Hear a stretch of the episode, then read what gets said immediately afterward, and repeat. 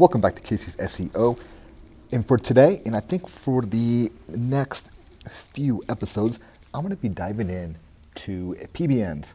So we got private blog networks. Now they've been around for years and years. Um, I've heard about them years ago. Just never actually looked into them until now.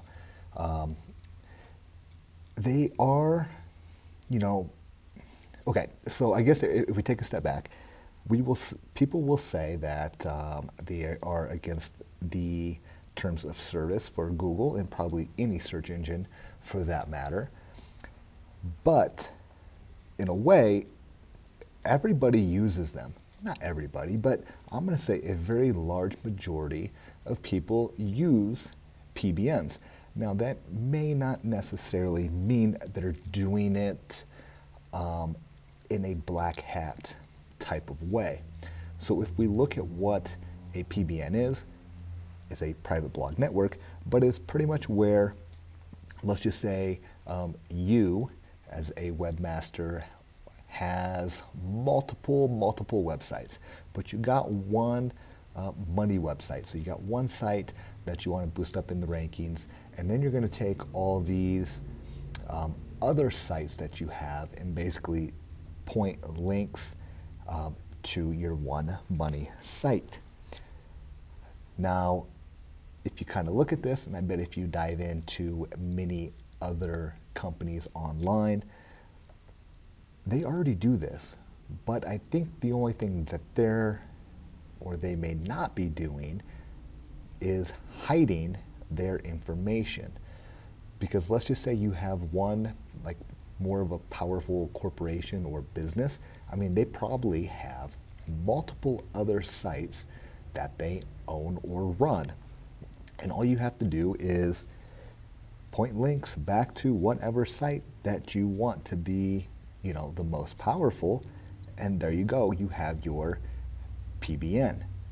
Now, you may not be hiding everything and, and going all those lengths, and you still are creating sites that are useful.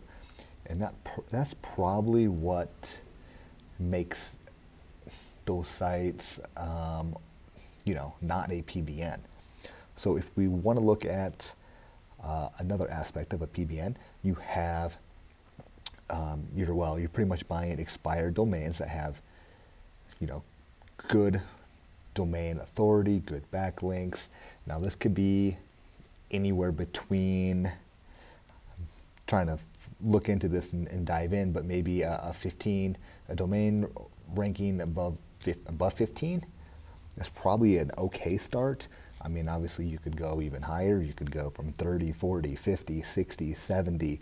Um, but once you get up into the higher numbers, those domains cost a lot more. So it kind of depends on what you want to do and how you want to run this quote unquote PBN that you may want to do.